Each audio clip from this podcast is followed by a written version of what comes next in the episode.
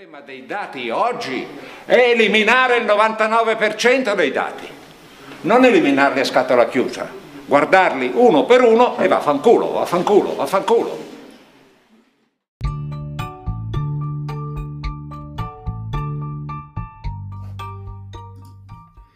La verità non si insegna, bisogna scoprirla, conquistarla, pensare e farsi una coscienza. Non cercare uno che pensi per voi, che vi insegni come dovete essere liberi. Qui si vedono gli effetti. Dagli effetti risalire alle cause, individuare il male, strapparsi dalla massa, dal pensiero collettivo, come una pietra d'acciottolato, ritrovare in se stessi l'individuo, la coscienza personale. Impostare il problema morale, domani, appena toccherete col piede la vostra terra, troverete uno che vi insegnerà la verità, poi un secondo che vorrà insegnarvela, poi un quarto, un quinto che vorranno tutti insegnarvi la verità in termini diversi, spesso contrastanti. Bisogna prepararsi qui, liberarsi qui in prigionia per non rimanere prigionieri del primo che vi aspetta alla stazione o del secondo o del terzo, ma passare ogni parola loro al vaglio della propria coscienza e dalle individuate falsità di ognuno scoprire la verità. Evviva! Oggi su Data Porn parlerò di dati, verità e tempo, proprio in riferimento a quanto racconta Guareschi nel diario clandestino, da cui ho tratto questa citazione iniziale.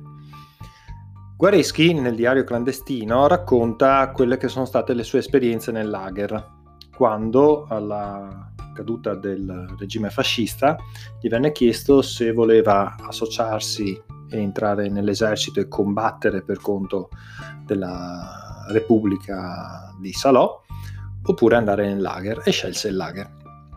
La cosa interessante è che lui definì il lager come uno dei luoghi più democratici che avesse e che avrebbe poi mai incontrato, perché le persone erano spogliate dei loro ruoli e restavano solamente le loro qualità umane e eh, personali per cui in sostanza era una sorta di livella, come poi verrà chiamata la livella in una famosa poesia di Totò.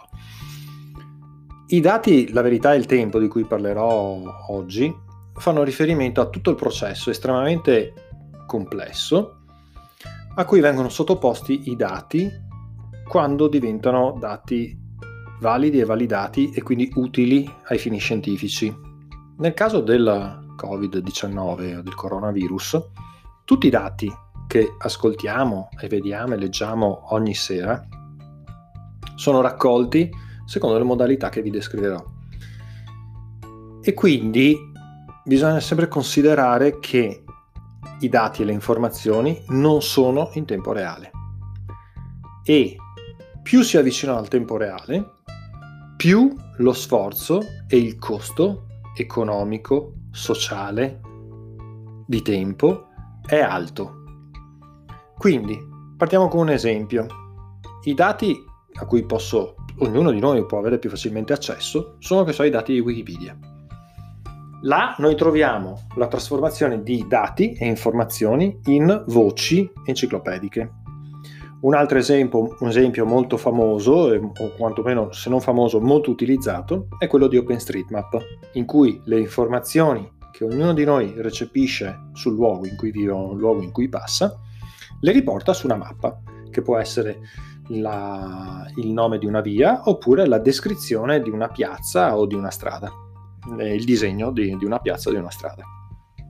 Per capirci OpenStreetMap che viene diciamo abbastanza sempli- in maniera semplificata definita la Wikipedia delle mappe, sta alla base, che so, delle principali mappe che, con cui entriamo in contatto. Molto spesso anche Google Maps eh, accede alle informazioni contenute in, uh, in OpenStreetMap. Qual è la particolarità di questi due esempi? È che sono comunità cosiddette aperte perché chiunque vi, ci può contribuire e i contributi sono valutati e validati da un insieme di regole e di eh, metodologie. Le metodologie valgono su come vengono implementati e le regole valgono per la valutazione dei dati che sono stati implementati. Il sistema burocratico è abbastanza complesso, sia nel caso di Wikipedia che di OpenStreetMap. Un altro esempio è Internet Archive, che è un repository, un archivio famosissimo, che dal 96, mi sembra, raccoglie e archivia tutto ciò che passa per il web, tra cui anche gli snapshot orari, in determinate fasce orarie, di tutti i siti più, importanti attraverso la Wayback Machine. Per cui se io voglio sapere com'era la home page di Corriere.it alle, 7, uh, alle 20.42 del 7 marzo 2020, io vado su Wayback e mi appaiono un calendario con le date in cui lo snapshot è disponibile agli orari, tra cui appunto anche questo. Eh, la differenza che c'è principale tra Archive e Wikipedia e OpenStreetMap è che Archive non ha delle principali, delle particolari regole. In sostanza sal- serve proprio da eh, soffitta. Eh, io salvo principalmente la cosa per evitare che venga persa o anzi buttata via. Un altro esempio, invece, diverso, è Zenodo. Zenodo è un, si chiama tecnicamente un Data e Doc Document Manager Framework, cioè un sistema di gestione di documenti e dati del CERN, quello di Ginevra, quello dell'acceleratore delle particelle. La particolarità di questo repository è che um, è non solo aperto a tutti, con importanti dimensioni per ognuno. Mi sembra che ogni file che io posso caricare eh, può avere una, una, dimensione massima di 50 giga e il numero di file che io posso caricare è infinito. La particolarità è che nel momento stesso in cui io carico un documento, un file, un qualsiasi cosa, questo documento viene conservato permanentemente e a ognuno di essi viene attribuito un DOI. Il DOI, l'ho, ne ho accennato in altre occasioni, è una sorta di SBN, di SBN che viene applicata ai libri. Se noi guardiamo sulla copertina di un libro o sulla quarta di copertina, vediamo che c'è un codice a barre con un codice numerico. Il DOI è praticamente il corrispettivo di quel codice che identifica un libro, in questo caso identifica un oggetto digitale. Questo oggetto digitale può essere una pubblicazione, un documento di testo, un'immagine, un audio, un video, un pacchetto dati, un software, può essere qualsiasi cosa. La particolarità è che questo DOI è un codice numerico a cui è associato che è anche un uh, link e questo link è il link permanente a cui viene, si punta e si accede al documento, al materiale che io ho caricato. Se io vado a vedere una scheda di implementazione di Zenodo, non ha particolari mh, mm, complicazioni o particolari regole da seguire. In sostanza io compilo una scheda, che invece la scheda potrà essere sempre modificata, in cui mi viene chiesto appunto l'autore, la descrizione, eccetera, e il contesto in cui è stata pubblicata o prodotto il materiale che io ho sviluppato. Eh, già adesso, se si va a cercare, si trovano oltre 43.000 record risultati alla ricerca Covid-19 e la maggior parte di questi sono aperti, ovvero che hanno delle licenze aperte che ne consentono il riuso e mh, mm, solamente poche centinaia sono non accessibili, ovvero vuol dire che a prescindere dalla licenza che hanno, io non solo posso vedere che esistono, ma ci posso accedere per lavorarci. Questo significa che questo materiale all'interno di quello che è un repository scientifico, ovviamente perché è sviluppato e gestito dal CERN, eh, trovo del materiale relativo al Covid-19. Come faccio a verificare se questo materiale è corretto o valido dal punto di vista scientifico? A differenza delle abitudini che abbiamo tutti noi in ambito digitale, non necessariamente un file caricato su Zenodo che abbia, che so, 60.000 visualizzazioni o 300.000 download o viceversa, significa che quel file, quel, quei documenti siano attendibili o validi scientificamente. Perché potrebbe essere, come succede anche in molti eh, in ambito scientifico, che il file, per esempio, che so, ho caricato la puntata che sto registrando in questo momento, l'ho caricata e viene citata innumerevoli volte, che so, 50.000 volte, per dire che guardate che stupidaggine ha detto questo e queste stupidaggini non sono da prendere in considerazione. Tutto quello che ha detto, che so, Luca nella puntata del 10 marzo del 2020 su questo sedicente data porn sono delle enormi stupidaggini e sono talmente grandi queste stupidaggini che vengono appunto citato come esempio negativo da centinaia di migliaia di persone. In quel caso ho una reputazione sicuramente molto, molto, una diffusione molto alta, una citazione molto alta, ma questo non significa che sia valido scientificamente. Parlo sempre di validità in ambito scientifico, perché la validità è una cosa diversa da quello che potrebbe essere una distinzione quasi manichea che abbiamo tutti i giorni tra vero e falso se siamo ossessionati dalle notizie vere o dalle cosiddette fake news, in ambito scientifico esiste il consenso scientifico, esiste la, valida, la validità scientifica, cioè su Zenodo si dà in un certo modo per scontato che le persone che caricano materiale siano consapevoli di quello che è la, ehm, il processo e il metodo scientifico, soprattutto per quanto riguarda la produzione o la pubblicazione dei materiali. Il sospetto viene nel momento in cui viene chiesto in fase di upload e di invio dell'upload, viene chiesto se si è veramente molto sicuri di caricare quel file, perché quel file non verrà mai più cancellato. Per cui diciamo che se qualcuno la vuole sparare grossa, è anche consapevole che quella cosa grossa che va a sparare, anche se la pubblica sotto pseudonimo, sotto qualsiasi forma, non verrà mai più cancellata e quindi in un qualche modo lo potrebbe perseguitare. Allo stesso modo, se una persona è estremamente convinto oppure è sicuro della bontà e della rigorosità del metodo che ha adottato ed è in grado di dimostrarlo, ha il massimo interesse a renderla condivisibile proprio per accreditarsi all'interno di una comunità scientifica.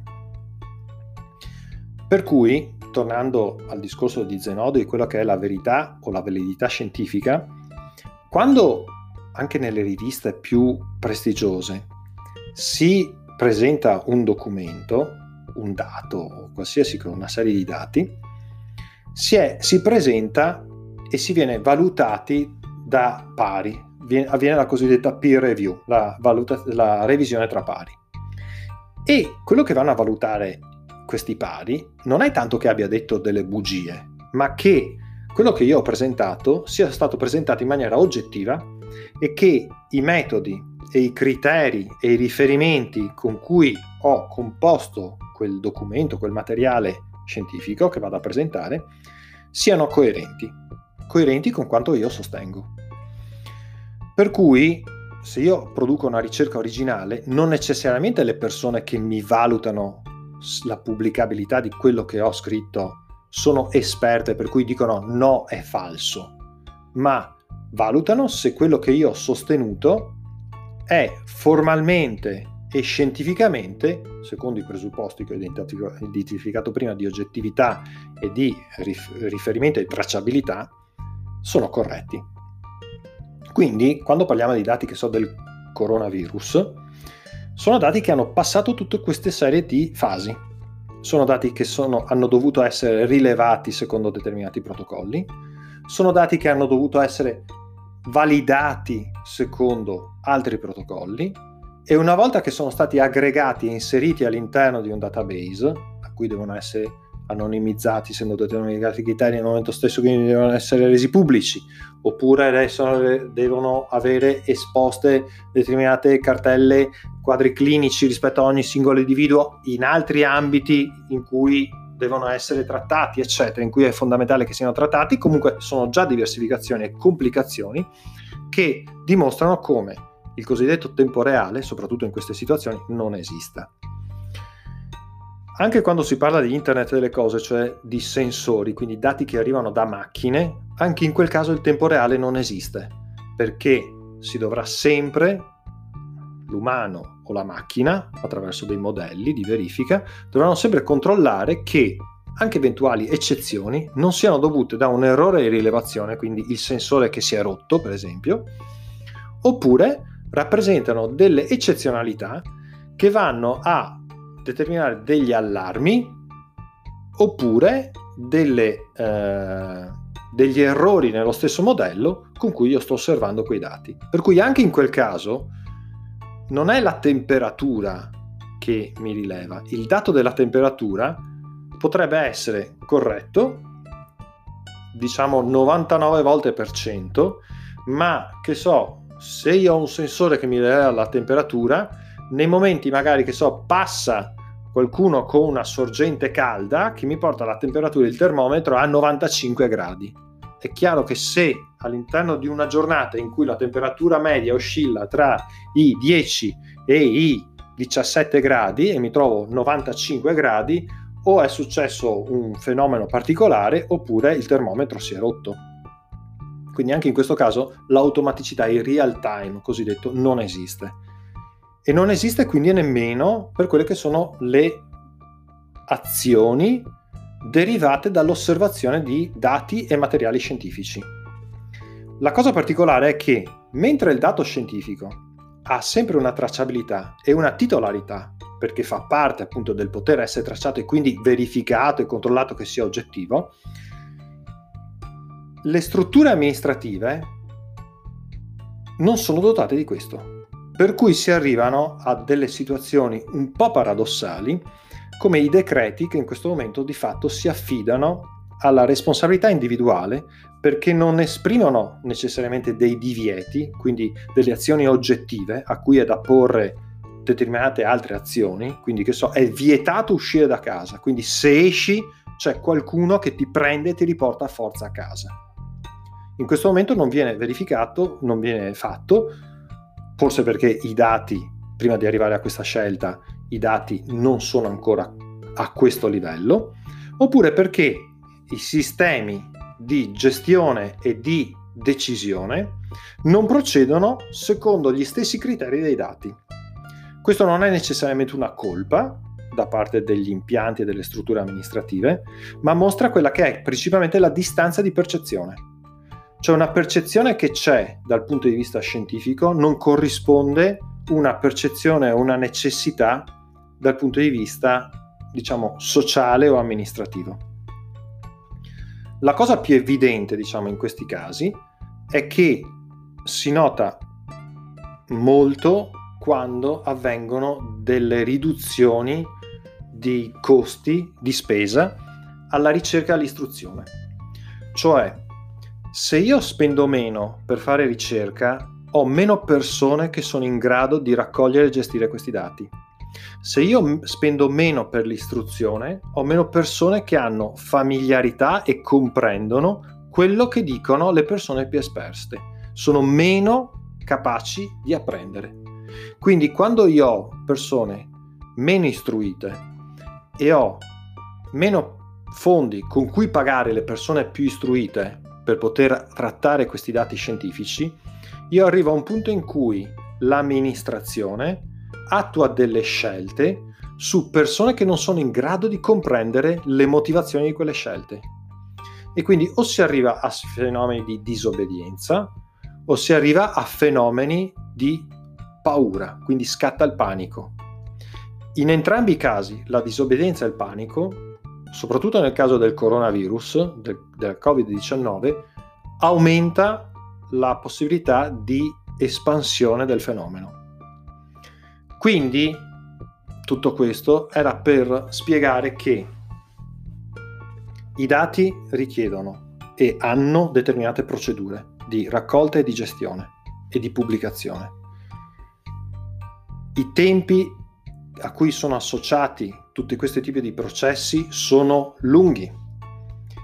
Se noi riusciamo ad avere i dati ogni sera, significa che il personale sanitario e il personale anche amministrativo che sono coinvolti stanno facendo un lavoro disumano. Soprattutto il personale sanitario in questo momento svolge sia l'attività di cura e di gestione della cura, ma anche l'attività di rilevazione e comunicazione di questi dati relativi al fenomeno.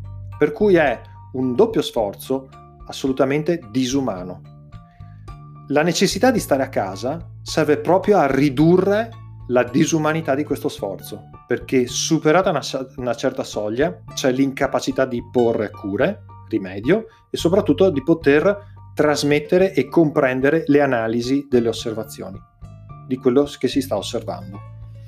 In questo momento tutti i dati vengono eh, rilevati dalle varie strutture sanitarie, dai vari personali medici sanitari, vengono trasmesse alla, um, all'Istituto Superiore di Sanità, che a sua volta condivide con l'Agenzia per, Europea per le malattie e i virus, che a sua volta li distribuisce e li controlla e li inserisce in un database mondiale dell'Organizzazione Mondiale della Sanità.